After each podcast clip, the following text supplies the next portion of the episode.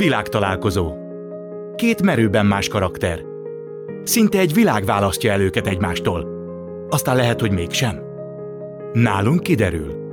Világtalálkozó. Kadarkai Endre műsora. Köszöntöm Önöket, ez itt a Világtalálkozó. Mai vendégeimet 10 éves koruktól ismerheti a közönség. Egyikük a Szomszédok teleregény duci kisfigújából a Katona József Színház vezetőművésze lett. Másikuk egy zenei csatorna tini műsorvezetőjeként tűnt fel, de már 17 évesen milánói kifutókon modellkedett.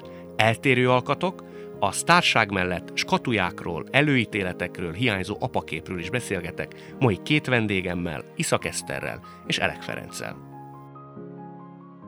Eszter, szerinted ki vagy, mi vagy te ma a magyar emberek fejében? Mit gondolnak rólad? Mi az a kép, ami elsőként beugrik rólad nekik? Ez egy nagyon nehéz kérdés. Ez az elmúlt években nagyon sokszor megkaptam, hogy tulajdonképpen mi is az én titulusom. És az a helyzet, hogy én magam sem tudom sokszor. Szeretek nagyon sok mindenbe belevágni, szeretek több dologgal foglalkozni párhuzamosan. Szerinted nagyon mást gondolnak az emberek rólad, mint amilyen valójában vagy? Ebben biztos vagyok. Nagyon sokszor találkoztam ezzel is az elmúlt évek folyamán, hogy valamiért még mindig az emberek fejében. De egyébként lehet, hogy én vagyok a hibás ebben, tehát azt most nem mondom, hogy ez az ő hibájuk. Mindig az a kép él, hogy jaj, az a tini lány, igen, a Vivából, ez a kis cserfes kislány, de hogy azért ennél több vagyok szerintem az életem sok területén, de hát nyilván, hogyha ez az image van rajtam, meg az emberek fejében is ez a képél, akkor valószínűleg erről én is tehetek, mert egyébként tényleg bennem van ez a kislányos én, meg a világra való rácsodálkozás még így 31 évesen is.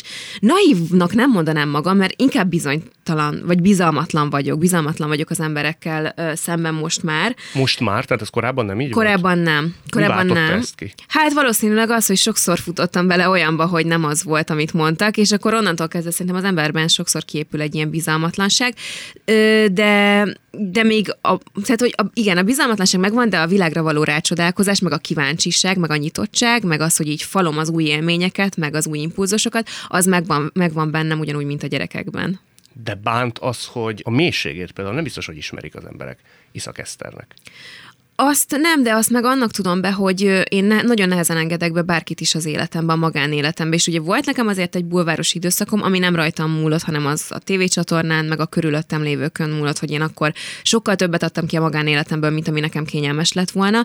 Ott nem nagyon volt választási lehetőségem, viszont amióta van választási lehetőségem, ez körülbelül egy ilyen 3 éve van, azóta meg annyira elkezdtem ellenkezni, hogy sokszor már az a baj, hogy túlságosan is távolságtartó vagyok szerintem, és kicsit lazábbnak kéne ilyen szempontból lennem, meg engednem, hogy jobban megismerjenek, csak ugye ez olyan hirtelen fordult át bennem, hogy hagyjatok, és most már ne legyetek kíváncsiak az életemre, és ne kérdezzétek, hogy most épp mi van velem, mert hogy nem akarom, hogy tudjátok, és ezt most próbálom így lazítani, hogy azért picit így többet adjak magamból, meg jobban megmutassam, hogy milyen gondolataim vannak, vagy ki is vagyok én, csak nehéz ezt az arany középutat nekem megtalálni.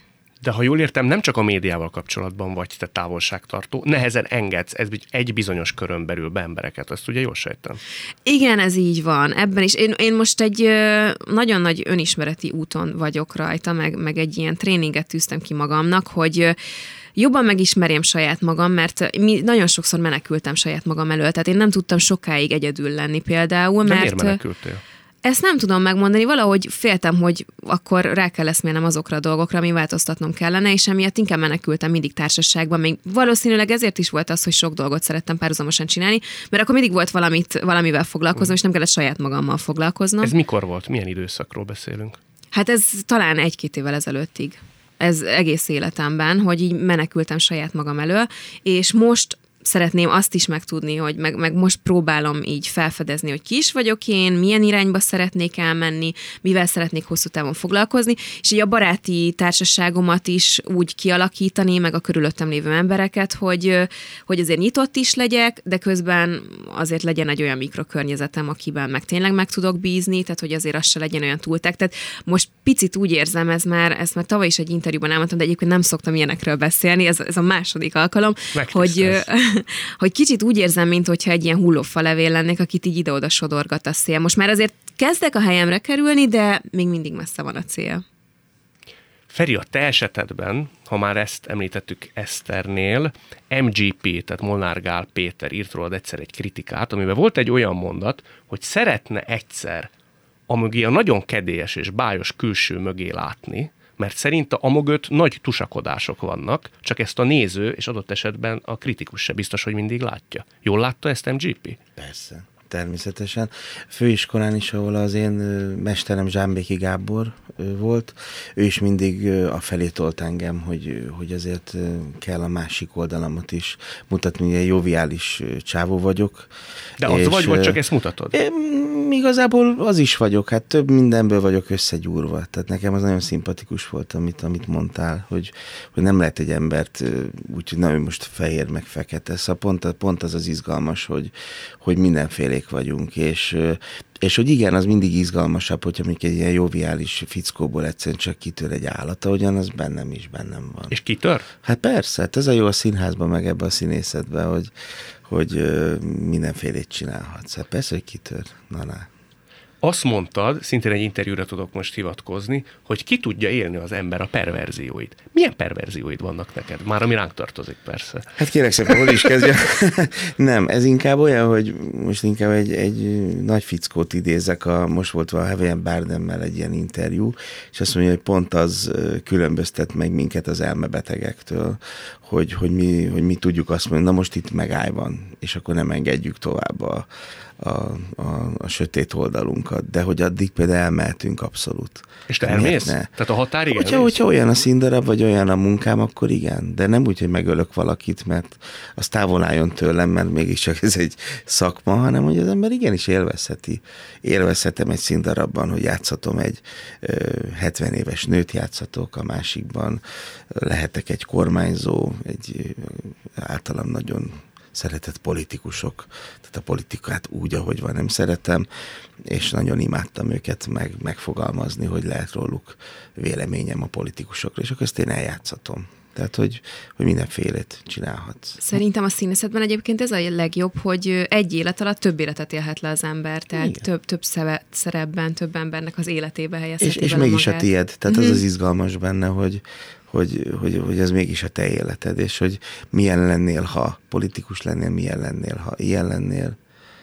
Tök jó. Próbálok kedves lenni. Most ugye a tévés munkáim miatt, és hál' Istennek színházas munka miatt is, ez nagyon jól esik, megismergetnek az utcán, és nagyon, mit tudom én, azért 80-ból, mit tudom én, 70 nagyon kedves, 75, és akkor többit úgy érzed, hogy olyan hülye akar lenni, és akkor úgy elfogadod. De hogyha kedvességre, én tényleg kedvességgel tudok, és ha fáradt vagyok, akkor is. Tehát, hogy ha tényleg érdeklődik valaki, jó, láttuk művész úr ebbe és ebbe a tévébe, és akkor melyik színházba játszik, és akkor mondom boldog, hogy a Katonába, és akkor jöjjön el. És hogyha már nem tudom, 10-ből 4 eljön színházba, akkor az már nagyon jó. Ez a része például neked korábban hiányzott? Nevezetesen, hogy a munkaügyek például meghozta azt a fajta, legalábbis én úgy látom külső szemmel, azt a fajta áttörést a nagy közönség számára, igen, ami talán korábban hiányzott.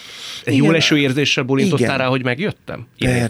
Persze. Én az emberke vagyok, aki egyáltalán szégyellem, hogyha azt mondják, hogy hú, megismernek, sőt, én nagyon büszke vagyok rá, és örülök neki, hogy megismernek. Hiányzott is, amikor ez elmaradt?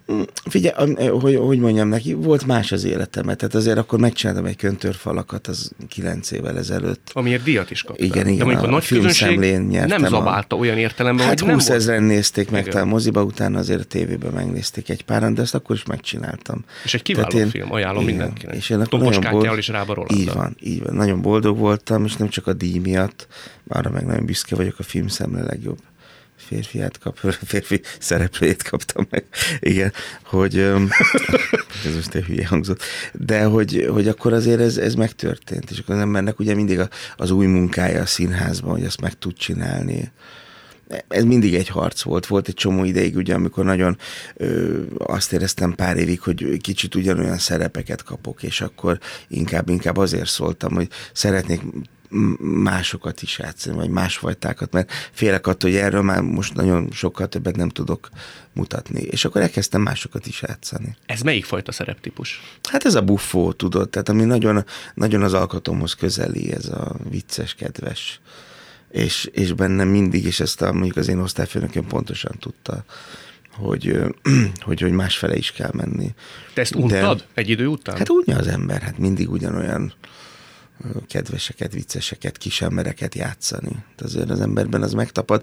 Még akkor is, hogyha azért a szövete mégiscsak az. Szóltál is mondjuk Zsámbékinek, igen, vagy Márténak? Igen, hogy Zsámbéki Gábor volt akkor, és ő és mindig nagyon jól mondta, hogy jön az. Ő volt a Katona József színház akkor igazgató. Igen, jön az. De hát ugye azért egy társulatban mindenre van színész, tehát hogy azért akkor azért az eléggé úgy volt, hogy nem játszottam azt, amit a főiskolán, tehát mindenfélét játszottam a főiskolán, de hát kikerülve ugye egy társulatban nem a korodat játszod azért legtöbbször, tehát hogy nem volt olyan nagy játéka. De aztán jött egy időszak, és akkor gyakorlatilag minden, tényleg megváltozott, és jöttek olyan szerepek, és én ezekben elkezdtem nagyon jól működni.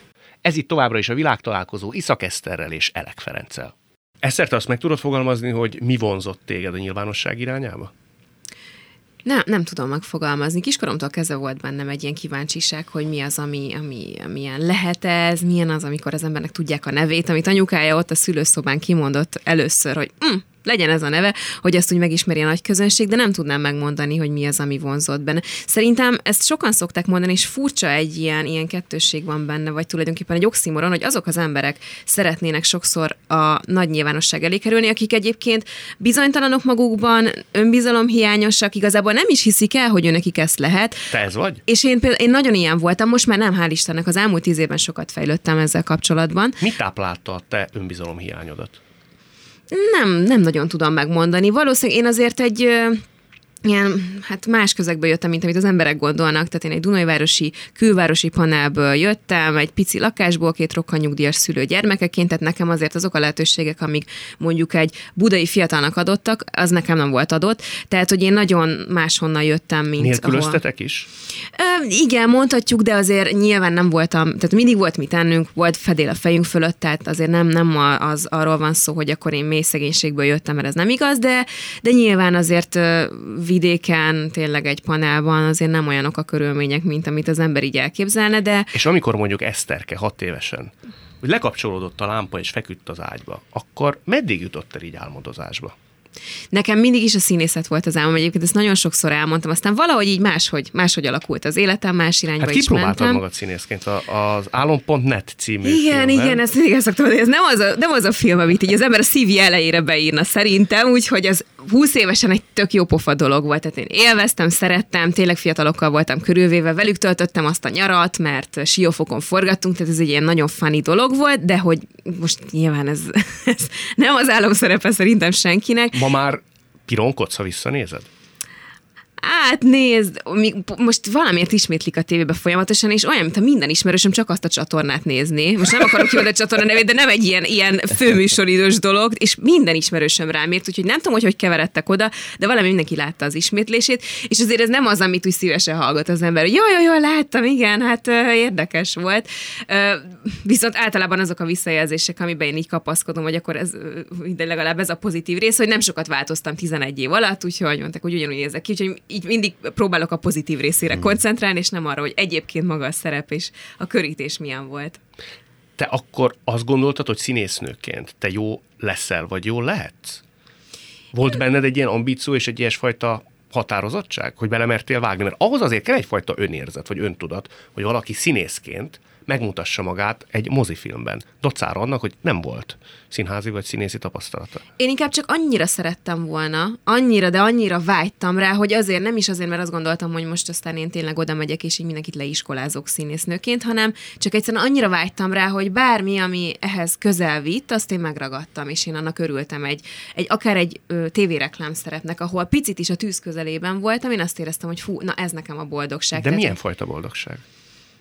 Nem tudom, nekem például mindig ez volt a vonzó ebben, meg sok pszichológiai könyvet is olvastam ebben a témában, hogy egy kicsit más lehetek. Tehát nem én, nem Iszak Eszti, hanem valaki másnak az életét egy picit élhetem, és belekaphatok, amiről az előbb ugye beszéltünk, hogy úgy kipróbálhatom magam egy 70 éves néniként, egy gazdag fiatalként, egy özvegyasszonyként, bármi, hogy akkor én a saját életemben kapok még egy pici élettöredéket, és nekem ez volt ebben a vonzó. Meg nyilván a megnyilvánulás, nem? Hát egy 20 éves lánynak, ha fölkérik én nem láttam pont, de meg fogom nézni. Mindenképpen ajánlom. De nem azért, nagyon ajánlom én is. Szerintem, én nem láttam, de szerintem ne szégyeld. Az akkori életedben az tehát semmilyet nem csináltál, amit szégyelni kéne szerintem. Tehát úgy értem, hogy az tök jó, egy fiatal lány voltál, aki szeretne színészettel foglalkozni, és ha fölkérik egy főszerepre, hát elmegy. Főleg Magyarországon melyik színész utasít vissza szerepet? Hát azért ne játsszuk már meg magunkat, hát örül az ember, hogy játszik egy mozifilmben. Ugye te több interjúban elmondtad, hogy az apakép, vagy az apához való viszonyod, az meglehetősen furcsa. Ugye egy szövevényes családi háló. Igen, persze, természetesen. Elmeséled, hogy ez hogy néz ki nálatok? Annyi hely mondod, de elmondom boldogan, mert nem is rócsózok ezzel, mert ez már úgyis. Hanem az, hogy ugye én apa nélkül nőttem föl, nekem az én apám még, amikor anyukám hasába voltam, akkor elment Bécsbe, és ott is maradt.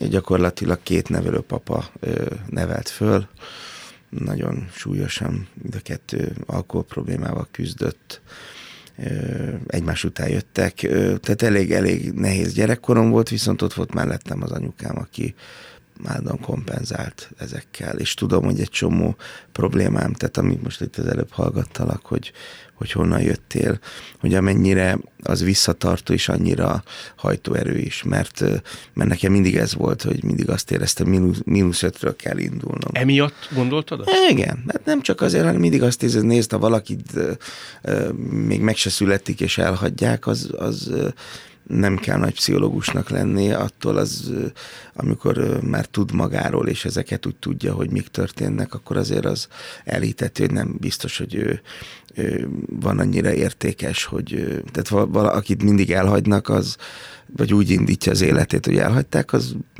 azt gondolja, hogy ma már nem ezt gondolom. Te tisztáztad ezt édesapáddal?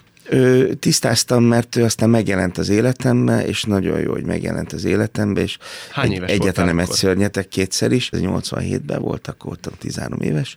Nővéremmel elhívott minket, hogy anyukámtól elkérni, elmentünk vele, találkoztunk, nővérem nagyon szerelmes volt. Én nézegettem, ilyen az apukám, csodálatos, és mondta, hogy majd... De sokszerű volt? Nem, egy pici, Isten nyugosztal, mert azóta meghalt, egy nem túl izgalmas fickó volt, és akkor elvitt minket, és akkor mondta, hogy majd karácsonykor kivisz minket Bécsbe tesommal, és akkor megint vártunk rá egy ilyen 20 évet, vagy 20-valahány évet, amíg megint megjelent. Haragot és akkor éreztél menet közben? Nem, haragot nem, mert annyira nem volt hozzá közöm. És aztán megjelent, nagyon sokszor volt, hogy eljött a színházhoz, és akkor ott fotózkodott a képemmel. Ezt így később elmondtam, mire én mondtam, hogy csak egy sarkot kellett volna menned a művészbe járók, és akkor találkozhatunk volna. De ő így volt, és akkor tudod, megértettem azt, hogy ő ennyi volt, ő nem tudott, ő életet adott nekem, ő ezt nem tudta jobban csinálni. Az összes későbbi találkozásunk, aztán kint is lett két gyerkőce, és akkor a kislány összehozott minket a Nikol újra az apámmal. És akkor egy csomó találkozás volt, én nézegettem, és próbáltam valami közt kicsiholni magunkból, de mindig egy rálátással tekintettem rá. Tehát soha nem tudta bennem azt az érzést kelteni, mint egy apa, hiszen nem volt hozzá így közöm. De rájöttem arra, hogy az életemben az ő dolga, azt ő bevégezte. Tehát, hogy ennyi életet adott nekem, és nem tudta jobban csinálni. Én mindig mondom, aki szomorú valaki miatt, hogy ezt meg kell nézni, mert lehet, hogy benne ennyi van. Nincs több, tehát vársz egy lánytól, vagy egy fiútól valamit, és valami olyat vársz el, ami benne nincs. És akkor azt mondom, hogy nincs. De ez mennyi bölcsesség kell, hogy az ember ezt felismeri? Hát, ezt azért 30 fölött ismeri föl, nem? Igen. Azt hiszem, igen. Addig azért küzd? Tehát egy fiú, aki... Küzdök a mai napig. Tehát ezek az apaképek, a férfi képek, az én túlzott megfeleléskényszerem, vagy például az én tekintélytiszteletem, az mind ebből sarjadzik gyakorlatilag. De honnan merítetted az apaképet? Például nagyon, nem maragszik meg, de például Zsámbéki Gábort én a mai napig annyira tisztelem, és annyira felnézek rá, és az én életemben ő egy nagyon komoly ember, pedig így nem járunk össze hetente, néha nyáron lemegyek hozzá a nyaralójába Balaton, és akkor is imádok vele beszélgetni. Egyik mostó apukádat sem mondanád, pedig az egyiknek a nevét viseled, ha jól tudom. Igen, az elsőjét, az Elek Sándurit viselem. Te kapásból Zsámbékit mondtad, nem őket. Mert igen, és most próbálom magam nem szégyelni emiatt, de hogy tényleg ő volt rám olyan hatással, az első két apukám azok nagyon, nagyon, hát nem voltak jó élmények, mert 8 évig volt az első papám, aki olyan volt, mint az apám lett volna, ő volt az Elek Sándor, és akkor őt a vége fele már nagyon rossz dolgok történtek, amik egyszerűen megkérdőjelezték. Bántott is benneteket? Hát menekültünk sokszor az utcára. Anyukáddal? Igen. És a testvéreddel? Igen. Szóval szörnyű dolgok voltak. De van miből merítkezni, tehát hogy mondjam, hogy láttam ilyet is, meg láttam olyat is. Egyébként egy remek fickó volt, aztán volt egy kattanása 7-8 éves koromban. Te mertél lázadozni, vagy édesanyád pártjára állni, védelmére, ha baj volt? Persze volt ilyen, de hát most nem úgy kell elképzelni, hogy hazajött és megvert minket mindig, de voltak olyan történetek, amik elég durvák voltak. És a színészeken látod azt, hogy ki az, aki megélt mélységeket és magasságokat, mondjuk a játékán, ezt szerinted látni az embernek? Szerintem igen, meg az valahogy úgy van az emberben belekódolva az arcába, vagy mindenhova. Azt mondtad, ezt sokszor mondják, nagyon jót kérdezett szerintem, Eszter, nagyon sok színész mondja azt, hogy milyen jó, hogy így történt. Tehát Udvaros Dorottya mondta nekem egyszer egy interjúban, hogy furcsán hangzik, kicsit perverz is a mondat, de a szenvedés az igenis termő egy színész és egy művész esetén. Azt hiszem, igen. Van a Bádogdobban egy jelenet, amikor ülök az ágyon, és akkor ott rossz állapotba kell kerülni, és abszolút van mihez nyúlni. És de mihez nyúlsz ilyenkor? Mire gondolsz? Ezt nem szabad elmondani. Ja, nem szabad elmondani. Nem baj. De vannak rossz képek, meg rémképek, amik gyötrik az embert. És ilyenkor nem kell konkretizálni, nem bájkálni akartam természetesen, de ilyenkor egy színész. Ki is mosódik belőled, az a jó benne. Igen? A pillanatra, igen. Ez a terápiás jelleggel ti megtörténik, persze, az egész színészet egy terápia. Tehát az a jó benne, hogy vagy akkor működnek jól a dolgok, ha valami olyan jön az életedbe, ami vagy rossz kedved van, és akkor pont egy olyat játszol.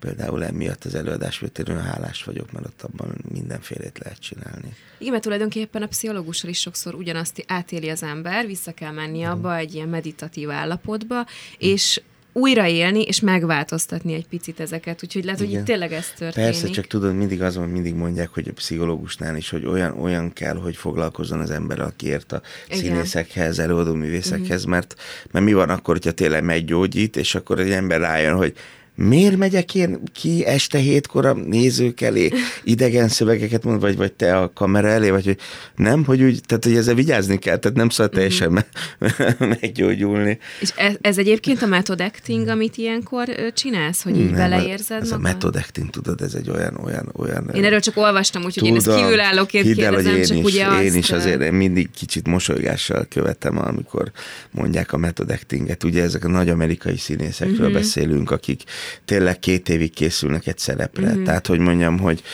most legutóbb láttam a Jokerbe a... Igen, hát ez valami csoda volt, és akkor, de tudod, hogy 2 évig készülnek rá. Tehát, hogy mondjam, hogy te Magyarországon egyrészt nem kapsz ilyen jellegű szerepet, nem mint ezt meg tudnám csinálni, de hogy egészen más. Tehát, hogy te elmész reggel a szinkronba, elmész próbálni, utána szinkronizálsz, este játszol, de hogy mondjam, és akkor tudod, hogy ma nyáron jön egy szerep, és akkor annyiban, mondjuk, mitől megnövesztettem, és akkor kicsit bebongyorították, de hogy nem tudnád azt megcsinálni, amit ott megcsinálnak. És ez gyakorlatilag olyan irítséggel nézi az ember, hogy annak a színésznek annyi a dolga, most képzeld el, 1 évig a jobb vállát azt így kell tartani, hogy kicsit beejti, a másikat fönn kell, és így beszélget. És egy idő után a vérévé válik, tudod? És akkor tényleg ez is olyan, mint a method acting, hogy tényleg már nem tudnak már hova menni, kapnak kócsokat, akikkel dolgoznak, tehát akivel mondja a szöveget. Tehát úgy megy a forgatásra, hogy... Hát ez, amit beszéltünk, itt is előjön, hogy nem ugyanarról a rajtkockáról indulnak sajnos az emberek itt, meg ott. Igen, de ezzel nincs baj, és de mondom, hát itthon nincsenek is ilyen jellegű feladatok. Ezzel nagyon bólogattál, amikor Feri arról beszélt, hogy -5-ről indul valaki. Akkor neked mi ugrott be, vagy miért találtál ebbe hasonlóságot? Hát ugyanezt, amit már beszéltünk, hogy ugye én sem olyan és itt nem csak az anyagi körülményekre gondolok egyébként, hanem maga a környezet, ami körbevesz, hogy milyen emberek vannak körülötted, kik az osztálytársaid, kik a szomszédaid. Ez is sokszor befolyásolja azt, hogy hova tudsz elérni, és itt is, amiről beszéltünk. Helyet kellett állni a szüleidnél, te segítetted őket, vagy te voltál mellettük? Hát abszolút igen. Apukám nekem sem volt nagyon, tehát nekem én azt hittem, ez volt az analógia egyébként, ezért mertem szóba. Igen. Ez megint csak olyan dolog, amiről ugye nem sokat szoktam beszélni, meg nem is akarok feltétlenül ezzel idézőjelbe haknizni, mert hogy nem... Az emberek úgyse fogják átérezni tulajdonképpen. Hiába beszél róla valaki, hogyha ő nem abból jött, akkor azt fogja mondani, ja, persze, oké, igen, ez is az. De akkor te mennyi idős voltál, amikor ő elment? Hát 12 voltam, amikor ők elváltak, de tulajdonképpen, ha őszinte akarok lenni, nekem nem nagyon vannak emléképeim sem apukámról, már nem él, 19 voltam, amikor meghalt, az öcsém pedig 14, de nekem 12 éves korom előtt sem volt, fizikailag ott volt, de úgy egyébként nem. De én is már eljutottam erre a szintre, ehhez meg kell érni, ebben biztos vagyok, tehát 18 évesen nem tud ide senki eljutni, hogy már ne haragudjak, mert megnéztem, hogy ő neki milyen élete volt, és az, amit ő kapott, abból tényleg ő csak ezt tudta adni nekem, ami tőle telt, mert én tudom, hogy szeretett, és anyukám is mindig mondja, hogy nagyon szeretett, de ő ezt nem tudta kifejezni. De mikor jöttél rá, hogy ő szeretett téged? Hát ezt anyukám mondta sokszor. De te saját magad nem érezted soha? Nem tudom ezt. Valahogy így bennem volt, hogy persze tudtam, hogy szeret, nem bántott, tehát nekem szerencsére nem ilyen volt, csak egyszerűen nagyon sok problémával küzdött, és ő ezt nem tudta megfelelően kezelni, meg hát az ő felmenői sem azt adták neki, amire szüksége lett volna, és valószínűleg ezt nem, pontosan ez emiatt nem tudta ezt velünk máshogy csinálni, mert nem voltak meg az eszközei, nem volt meg az eszköztára arra, hogy kifejezze a szeretetét, hiszen honnan lett volna meg. Csak ugye régen nem foglalkoztak ennyit magukkal az emberek, a gondolataikkal, a lelkükkel. Most már mi azért szerintem sokkal többet foglalkozunk, ami nagyon jó.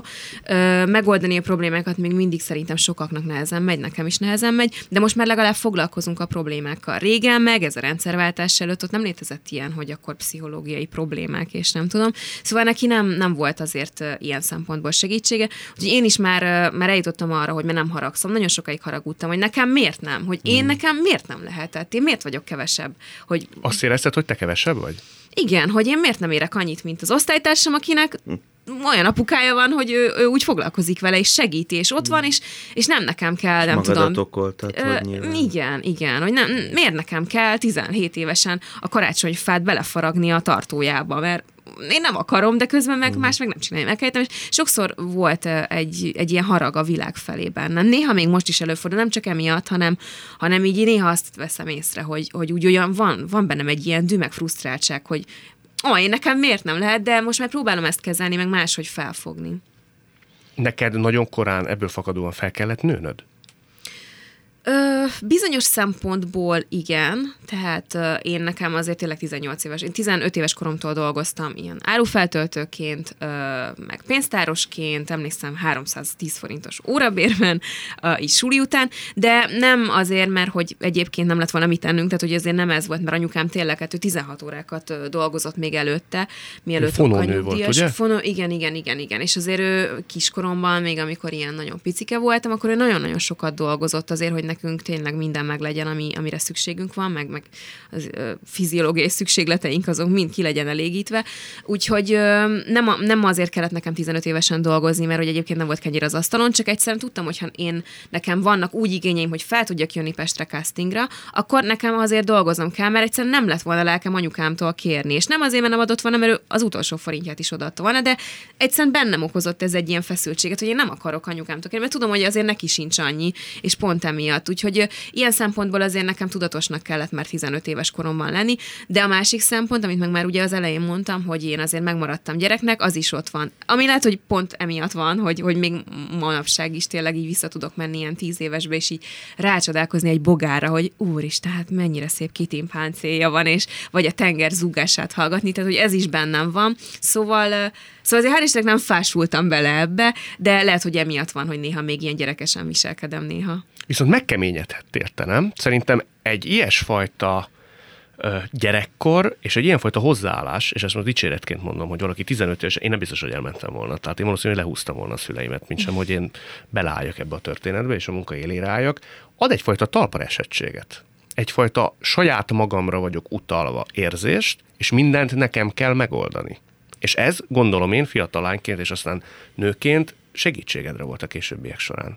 Segítségemre, és ezt sokszor szoktuk is beszélni egyébként, így Dunajvárosiak egymás között, hogy Dunajváros az a közeg, amiből az ember vagy nagyon ott marad, és így belesüpped ebbe, vagy úgy lő ki, hogy aztán a csillagosségig menj, mert hogy tényleg ez a kettő szokott általában lenni, mert muszáj, hogy elér valamit az életben, csak sokszor ez visszaüt, és most már néha annyira elfáradok abban, hogy nekem kell mindent megoldanom, így a saját életemben, és úgy nincs effektív segítségem, hogy néha így kimerültnek érzem pont emiatt magam, hogy már nem akarok, és el is fogy az erőm, hogy problémát oldjak meg, és néha már olyan alapvető problémákat nem, úgy érzem, hogy nem tudok megoldani, ami meg nem egy nagy dolog, tehát egy bevásárlást elintézni is utána. Tehát hogy tényleg néha már ezt érzem, de ezek ilyen hullámok az életemben, tehát van, amikor meg tényleg úgy érzem, hogy 120%-kal most ennek neki tudok menni ennek a feladatnak, de igen, azért nagyon sokszor nekem kellett megoldani a papírmunkát, szerződéseket, költözést, kocsi és minden nélkül, a hátamon vittem a cuccom és húztam a húzós bőröndömet, mert sajnos tényleg nem tudott segíteni ebben. És a későbbiek során gondolom ugyanúgy kellett segíteni édesanyádat.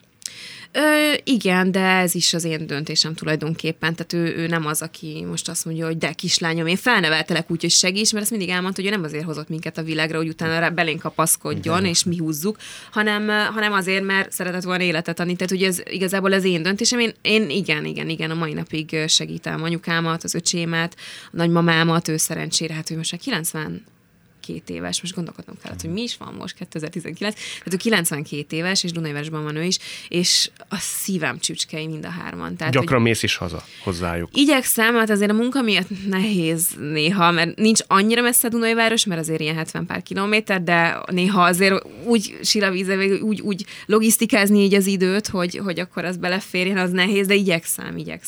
És akkor úgy összeszalad a Dunaújváros panel rengeteg, amikor Iszak Eszter hazament? Hát azért annyira nem. Tehát, hogy nem, ott nem az van. Szerencsére tök sok mindenkivel beszélgetek, aki azt mondja, hogy büszke arra, hogy abba a suliba jár, ahova én jártam, és ez nagyon-nagyon jól esik, de azért nyilván nincs az, hogy most összeszaladnának ott az emberek. Feri, az analógia, tehát a hasonlóság az ugyanúgy megfigyelhető az anyuka esetén. Abszolút. Ugye belevágtam a szavadba akkor, amikor ezt mondtad. Nem, de ez csodálatos volt így hallgatni, mert anyukám az majdnem ugyanígy volt. Tehát ő amennyit csak tudott, és most már ő nagyon beteg, gyakorlatilag ugyanígy volt, nem tudom hány munkahelyet vállalt, hogy tudjon minket a nővéremmel eltartani, és bebizonyítani, hogy ez apuka nélkül is menni fog. Tehát azért is vett le a nevéről én Fuszek Ferenc lennék egyébként. És akkor mondta, hogy nem leszek a nevén. Mert ő nagyon büszke volt, és akkor inkább rengeteget vállalt, és tényleg mai napig nagyon hálás vagyok neki. Ő az a típus, aki nem tudom én a Köntörfalakért kapott kritikusi díjadnál a nyakadba borul és zokog? Nem, büszke volt rám, elvittem, amikor megkaptam a Jászai Mari díjat, akkor is vihettem egy embert magammal, és akkor anyukámat vittem, és akkor még tudott menni. Úgyhogy megadta a Jóisten, hogy látta, hogy az egy állami díjamnál az elsőnél, hogy így ott lehetett, és akkor láttam, büszke volt. És ezt ő megérdemli, mert tényleg sokat szenvedett, és mint egy ilyen oroszlán a kölykét így húzta, vonta át mi éjszaka, amikor például ment a másodállásba takarítani éjjel, akkor például ilyen kozmetikákban takarított, és emlékszem, hogy vitt magával például, hogy ne legyünk otthon, és akkor emlékszem a gyanta illatára, tudod, ott aludtunk, amíg ő takarított. Tehát, hogy ilyen, és ő ezt mind megcsinálta, vagy ilyen persejbe szedte össze a pénzt a nyaralásunkra, hogy tudjunk menni a nővéremmel. Mert mi elég jól éltünk, mert anyukám virágárus volt, és az 80-es évek elején ez nagyon jól ment. Minden hamburgeres virágos, ezek nagyon jól mentek. És akkor egyszer csak jött egy ilyen nevelőap, az első nevelőapámmal ez a krak, és akkor ki kellett őt fizetni, egy kisebb lakásba költöztünk, és akkor hirtelen leszegényedtünk, és akkor jöttek ezek a melók, amiket ő csinál. De semmiben nem szenvedtünk hiányt, és ez mind ő egy emberként tartotta. Anyatigrisként. Igen, tehát... Feri, egy ilyen gyerekkor, vagy előtörténet után, amikor az embernek saját maga válik, amikor egy ember saját maga válik appává, akkor, és ezt én már megfigyeltem barátaimon, nem leng ki nagyon az inga, olyan értelemben, hogy van benne egy olyan, csak igen. De én úgy volt, én mai napig ugye mi szétváltunk a gyermekem édesanyjával, aki ezt komolyan mondom, hogy csodálatos nő, csak nagyon nehéz az én, tehát nehéz mellettem. Na.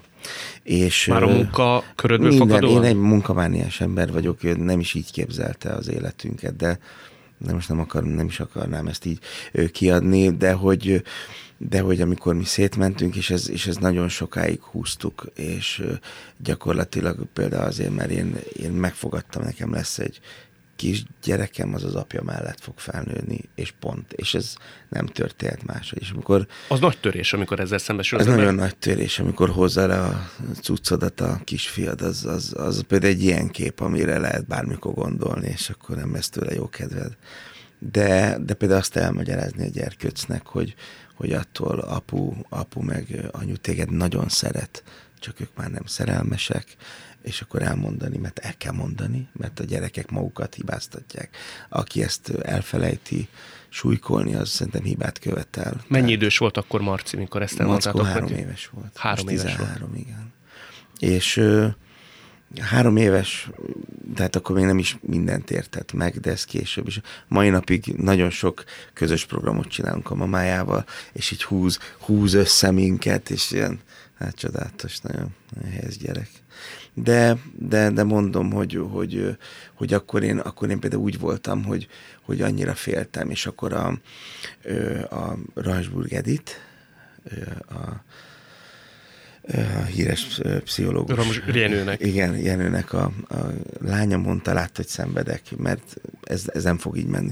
És mondta, hogy menj el apukámhoz, nagyon kedvel téged, nagyon sok kollégádnak segített, átsegít ezen, menj el. És elmentem hozzá, vittem neki egy viszkit, mert szerette, és akkor mondta, hogy na, figyelj ide, Feri. Mert elmondta, mitől félek, hogy nem nőhet fel apa nélkül. És elmondta, nézd ki, sajnos ma nagyon sokan elválnak, ez egy ilyen világ, ha nem megy tovább nektek, akkor el kell válni, mert jobb lesz a gyereknek, de attól ti nem hagyjátok el a gyereket, attól te az apja maradsz a gyereknek. Hát egy dolgot nem szabad, hogy vasárnap apuka legyél. És a gyerkőcöm mamája, hál' Istennek, tényleg leadom, hogy mikor érek rá, és akkor elvihetem a gyereket. Tehát, hogy egyáltalán nem volt ilyen. Sőt, most már minden este játszom. Tehát most az a szörnyű, hogy már gyakorlatilag már alig tud így velem lenni. Akkor a reggelek a tiétek? Vagy a reggel, vagy a délután megyek, vagy valahogy megyek hétvégén, és akkor kicsit elmegyünk, de azért ez legalább egy olyan, most 2 éve ilyen nagyon nehéz nekem, mert rám dőlt valahogy, annyi előadásom lett hirtelen, amit én imádok, de hogy egyszer nem tudom összehozni, és akkor így csináljuk. De előtte leadtam egy hónapra előre, hogy van 5-6 este, és akkor velem volt a Marci. Ez jár komoly lelkiismeret-furdalással? Ez állandó lelkiismeret-furdalással jár. De ha meg nem a szakmámat csinálnám, akkor meg az lenne az. Tehát most olyan kamu lenne, azt mondanám, hogy akkor én hát rosszul döntöttem, és nem. Én nem tudok mit csinálni, hát egyszerűen játszanom kell. De próbálok kompenzálni. Tehát a kérdésedre visszatérve, hogy 1,5 órával előbb tettél föl, és nem beszéltem, az az, hogy igen, ez egy állandó kompenzáció. Javul az idő előre haladtával? Ez nem tud javulni, és én tényleg abban vagyok, hogy amíg lehet kényeztetni, én fogom is kényeztetni. Mamája, szerintem a gyereket kényeztetni kell. Ő el szokott menni megnézni téged előadásokat? Már eljött egy Shakespeare-re is, meg azt nem igazán értette, de tetszett neki. Azért most már eljárogat szerintem. És nem vagy jobban zavarban, hogyha ott vagy teljesen ki tudod zárni? Hát de nem mondom, hogy nem gondolok rá, hogy ott van, mert azért ez egy nagyon, nagyon, nagyon izgalmas dolog. De volt egy ilyen, játszottuk a Pinokkiót a Sert Tamás rendezésébe, a Katonába, inkább felnőtteknek szól, de például arra is eljött, és azt azért úgy élvezte. Utána mit mond? Jó, tetszettél, apa, és a Shakespeare utána, minden jó a végei után, olyan mákon volt, képzeljétek el, hogy alült a Marcika, meg az anyukája, előttük ült 2 ilyen egyetemista lány. És akkor szünetbe álltak fel, ez az Elek Feri milyen jó, hát de jó, mindig ilyen jogban láttam meg, jó. És ezt a Marci hallotta, és jött utána, kézed, apu, mit mondott róla, és akkor olyan jó érzés volt. Mint én fizettem volna ezért, olyan volt, de úgyhogy ezek ilyen jók. Ez itt továbbra is a Világtalálkozó Iszak Eszterrel és Elek Ferenccel. Eszter, a te esetedben volt egy ilyen, azt mondja, hogy megfelelési kényszer, mondja Feri. A te esetedben egy olyasmi, hogy akkor is megmutatom a világnak. Megmondom, mire gondolok, nem kerülgettem a forrókását. 17 évesen kerültél Milánóba. Uh-huh. Én 17 évesen szerintem párkány határát nem nagyon hagytam el.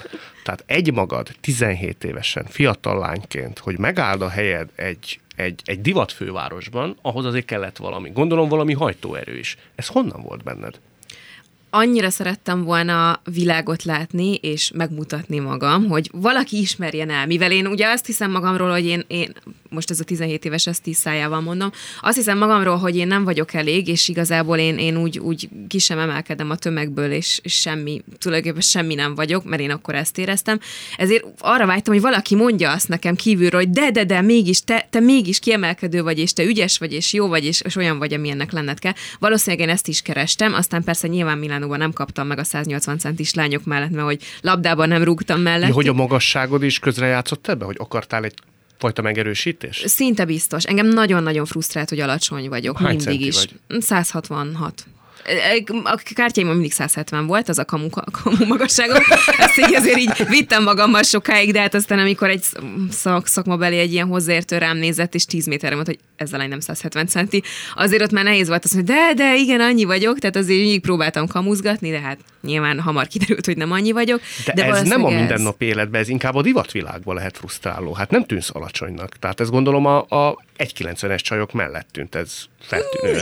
Igen, lehet, hogy ott. Aztán Ázsiában meg szerencsém volt, mert hogy ott ugye nem annyira magasak. Az emberek ott ilyen teljes átlag voltam, sőt, még mondtak is, hogy néha, hogy olyan jó, hogy ilyen magas, mondom, úristen, hát nem gondoltam volna, hogy ezt a mondatot valaha hallani fogom, de örültem neki, és azt így el is raktároztam magamban, úgyhogy valószínűleg ez is benne volt, meg sok minden, hogy így nem hittem magamban.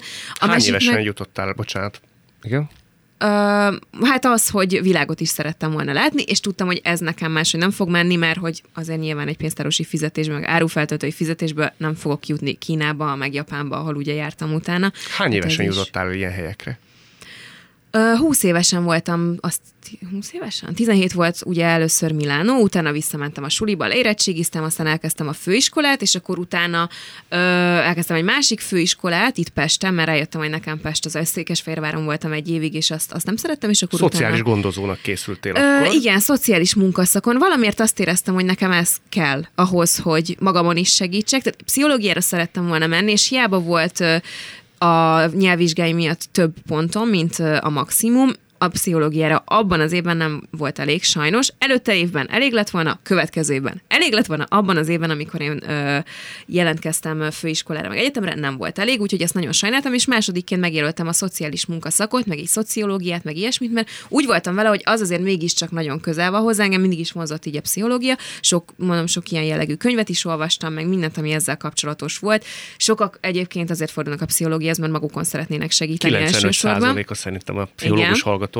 Én sem voltam kivétel, és valahogy azt éreztem, hogy talán ez lesz a legközelebb ahhoz. Aztán egy év után rájöttem, hogy se Fehérvárat nem tudtam úgy a szívembe zárni, se magát ezt a szociális munkaszakot, mert ez viszont olyan erős lélekkel, hogy az tényleg le a kalappal mindenki előtt, aki ezzel foglalkozik. És nekem nem volt ez meg. Én erre rájöttem, és úgy voltam vele, hogy most ez senkinek nem jó, ha én ezt erőltetem, mert nem fogok tudni ebben a szakmában úgy dolgozni, hogy szívem lelkem beleteszem, mert én összeroppanok, hogyha egy gyermekhospiszházba kell nekem dolgozni, vagy bárhol, ami ezzel kapcsolatos. Én nekem a lelkem nem bírne, és akkor jöttem ugye Pestre, és és a külföld, akkor jött be így a képbe, az első fél évemet azt én tulajdonképpen leadtam a gyakorlati tárgyaimat, átraktam a második fél évbe, és akkor mentem ki Kínába egy negyed évre dolgozni Guangzhouba.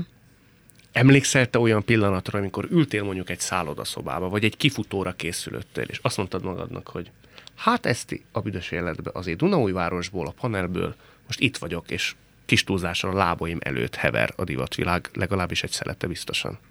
Hát ez sokan így képzelik, hogy így történik, de igazából én egy csótányos modellapartmanban laktam Kínában, úgyhogy ez nagyon messze volt a fancy és chili-willi világtól, mert hogy ez az ilyen gyönyörű hotelszoba, ez a top modelleknek adatik meg, tehát aki ilyen kisebb modellként dolgozik, mint én. Persze voltak tök jó munkáim, mert volt Harper's Bazaar divatanyagom, amire tényleg tök büszke vagyok, mert a magasságomba kifolyólag azért nekem erre nem volt túl sok esély. esélyem, de volt olyan pont az életemben, amikor ültem, és azt gondoltam, hogy na, ha most nem lennék ennyire örök elégedetlen, akkor most akár elégedett is lehetnék azzal, hogy hova jutottam el. Tehát volt azért ilyen pont. Mondom, Kínában nem, mert azért ezek a modell 8-an laktunk együtt, brazilok, cseh, ausztrál lány, és ez, hogy csótányos, az igazából egy teljesen hétköznapi dolog Kínában, mert hogy ott minden létező apartman csótányos, de hogy azért ez tényleg nem az, amikor az ember körbenéz, és így a bársony szőnyeg, meg a nem tudom, medvebőrön azt mondja, hogy hát na, ez valami. De egyébként tényleg jó volt, és nem cserélném el semmire, mert egy óriási élmény volt, hogy egy ilyen kultúrsokban részem lehetett. De te hogy találtad föl magad? 17-18-19 évesen. Ügynökségek. Én jöttem, kopogtattam ügynökségekhez, kidobtak az ajtón, bemásztam az ablakon, hogy hello, akkor is itt vagyok, és én ezt nagyon szeretném. És, nem volt olyan, hogy azt mondtad, hogy azonnal sírógörcset fogok kapni, és anya segíts, a világ másik végén vagyok. Jaj, de én felhívtam anyukámat Milánóból, hogy a baromi drágán, tehát, hogy ilyen, az akkor még azért tényleg más volt a világ, pedig nem olyan sok időről beszélünk, ami eltelt, 11-2 év, de azért más volt akkor még, nem lehetett olyan könnyedén elérni az ember családtagját, mint most, hogy így FaceTime-on felhívja. És én nagyon-nagyon drágán emlékszem, hogy felhívtam anyukámat zokogva, hogy anya, elrontottam a sült krumplit, amit azt hittem, hogy nem lehet elrontani, csak hát kiderült utána, hogy rossz krumplit vettem. Dehogy nem lehet elrontani. De sikerült elrontanom, és mondtam, hogy anya, itt van a forróolaj, itt van a krumpli, beleraktam, és szénné égett rögtön, mit rontottam el, és mondta, hogy biztos, hogy jó krumplit vettem, és kiderült, hogy nem jó krumplit vettem, de hogy akkor azért egy sok volt, hogy 17 évesen nem tudok megsütni egy krumplit, tehát ott azért azt éreztem, hogy mi lesz velem itt a nagyvilágban, hogyha egy sült krumplit el tudok rontani, mint egy fakockát elrontottam volna. De aztán mindig végül is megoldódott.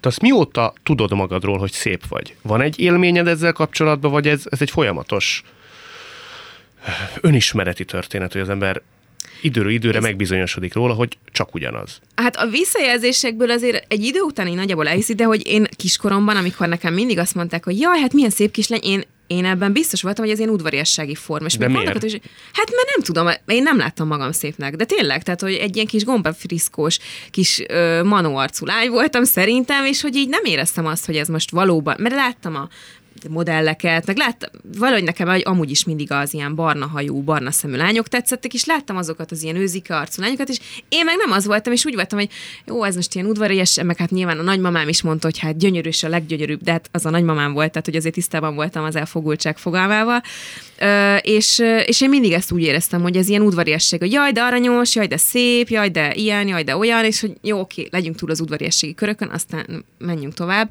de én ezt nem, tényleg őszintén mondom, most ez nem egy ilyen álszent dolog. Én tényleg azt gondoltam, hogy ez udvariasság. Mikor hitted el? Én nem tudom, én még a mai napig azt azért így nem is tudom, ezzel olyan furcsa érzésem van ezzel a szépség dologgal, hogy...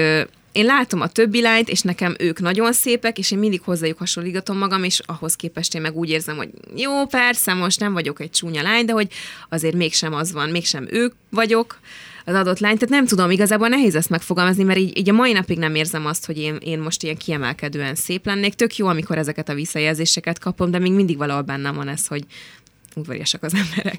De minek kéne történnie? Ezt hogy nem tudom megmondani. Nem, bárcsak tudnám, mert akkor elmennék és megcsinálnám azt a tanfolyamat, ami ebben segít, de nem tudom, hogy mi kéne ahhoz. Majdnem, hogy ezt neked jobban is imponál az, hogyha mondjuk a belsőd lesz vonzó egy férfi számára, mint sem, hogy egy tökéletes testet lát? Abszolút, mert a tökéletes test, hát ami nincs is feltétlenül, de hogyha mondjuk az akár van egy embernek, az elmúlik. Ezzel szerintem főleg egy bizonyos kor után találkozik az ember, meg ezt tudja, hogy az elmúlik, és azért az nem lesz ott, viszont a belső dolgok, azok meg ott lesznek adott esetben később is. Tehát igen, vannak dolgok, amiket így kimondottan nem is szeretek hallani. Például nekem a szexi kifejezés volt az, amit így a hideg futkosott találtam, hogy nem mond már ezt, mert én nem akarom ezt hallani. De például ez igenis szép, és valaki szép, az olyan jó, látok egy férfiban is egy szép férfit, vagy ez olyan jó, hát olyan jó, hogy van ilyen. Ezzel, tehát, hogy aki mondjuk arra rámászik, és azt mondja, na ő annyi, és kész. Az nem jó. De ha valaki értelmes, miért ne? Ha van az ember, lát egy szép lányt, az olyan jó, hogy szép. Ez az teljesen jó. Nem tudom, jó nézni, valakivel jó beszélgetni. És képzétek, van olyan, hogy valaki csúnya férfi, és nagyon hülye. És van olyan, hogy nagyon csúnya nő, és nagyon gonosz. Hajaj. Van ilyen, de nem úgy van, valaki van, szép, és akkor hülye, meg a csúnya, akkor ő jó. Tehát, hogy, és szerintem ez a boldogság ebben az egészben, hogy, mert hogy tud meglátni egy nőt úgy, hogy nem mondanák rá, hú, ez egy modell, de hogy van nagyon szexi van ebben a nőben. És ezt most nagyon pozitív mondom. Szép, ezt el kell fogadni, ez olyan jó. Fogadd el, és ez... De tényleg fogadd el, nem kell mögé nézni, el kell fogadni, és kész. Ketten mondjuk úgy, hogy valami lehet benne, valami igazság. Köszönöm, ez ilyen terápiás volt ez a beszélgetés, úgyhogy tök jól esett, nagyon örülök, hogy eljöttem. Még folytatjuk egy picit. Ja, jó, nem akartam lezárni, csak hogy már most ilyen... Már jó. Nem. Feri, nekem most, hogy így készülgettem rád, megütötte egy mondat a fülemet, nevezetesen olvasmányélményeimből elő is kapartam mindezt, hogy Kulka János, amikor Ábel Anita apukáját alakította a Szomszédokban, ugye te Ábel Anita, tehát Julcsi barátja voltál a Szomszédokban, igen. A Duci fiúként emlegetett téged sok részen keresztül. Ez szerinted normális, hogy 13 éves fiút így emlegetnek országvilág előtt? Hát egyszer Duci voltam. Figyelj, nekem ebből semmilyen lelki problémám nincs. Én mindig azt mondom, amikor találkozom valakivel, és mondjuk pont, hát ugye eleve kövér vagyok, de a kövérnél egy picit kövérebb, vagy a vágósúlyomat elérve egy picit lejjebb megyek, teljesen mindegy, de mindig ezen nem sértődök meg. Valaki azt mondja, hú, de meghíztál, de mindig azt mondja, látod? Tényleg? Ez szó, mintha nem tudna az a valaki, aki mondjuk meghízott, vagy. Tehát erre azt mondom, hogy mindig azt mondja, én tettem oda. Tehát aki azon, hogy Duci, Dagi, azon, hogy mondjam, hát az egy testi alkat, vagy hogy mondjam. Tehát, hogy nem úgy éltem én az életemet, hogy nekem ebből nagyon sok pozitív visszacsatolásom volt. Ez szerinted mi múlik? Nem csak nők esetén figyelem meg, hogy a súlyokkal problémájuk van, férfiak se tudják mindig elviselni. Igen, de azért nekünk azért tehát hogy mondjam, egy férfi, ha kövér, de valami nő lát benne valamit, akkor azért úgy vagy pont az a zsáner, hogy olyan, vagy mit tudom, azért én ezekre rá is játszottam világéletemben. Persze, hogy ne. Olyan nőnek fogok bejönni, aki ezt szereti, egyértelmű, aki nem mondok nevet, XY típusát szereti, annak én nem fogok bejönni. És kész. Tehát az a jó, és a jó Isten, mindig ezt mondom, hogy a jó Isten, hál' Istennek, hogy nagyon szép, és nagyon kedves, és nagyon jó csajoknak adott nagyon rossz ízlést. Tehát, hogy az emberbe belelátják azt, és ez a fantasztikus. Tehát, hogy ennyi, semmi bajom nem volt ebből. És nekem tetszett, tudom, most néztem vissza a Szomszédokat, ott van fönn, mint Kozma Öcsi, és akkor ott kínzott engem, mondta, hogy de kövér vagy, de mint szereplés, hogy írták, hogy szabad így megalázni egy. De hát nem, egy kisgyerek, aki imádott enni, kövér volt, tehát hogyha így kérdezed, vagy lehet, hogy rosszul válaszoltam, de hogy szerintem ebből semmit, tehát akit zavar, ha nem betegség miatt kövér valaki, és zavarja, akkor le kell fogyni, akkor fogyózni kell, csinálni kell. Tehát, hogy van, amikor valaki pajzsmirigy beteg, vagy akkor az egy másik. Tehát de mondjuk az alkata miatt senkit sem szabad bántani, ebbe biztos vagyok. Nem tudom, milyen prekoncepciókkal álltak, vagy állnak hozzátok a hallgatók és a nézők. Én minden esetre az én szememben árnyalódott. Rövid a műsor, hát miért nem hosszad a műsor? Jöttök legközelebb is. Jó, mert még szerintem lett volna. Téma lett volna. Iszak Esztert és Elek Ferencet hallották. Köszönjük a figyelmet. Világtalálkozókat nem csak hallgathatják, de végig is nézhetik. Iménti beszélgetésünk hamarosan már látható lesz YouTube csatornámon is. A mai adás létrejöttében köszönöm Varholik Zoltán és Rózsahegyi Gábor segítségét. Találkozunk jövő szombaton itt a Klub Rádióban. Viszont hallásra.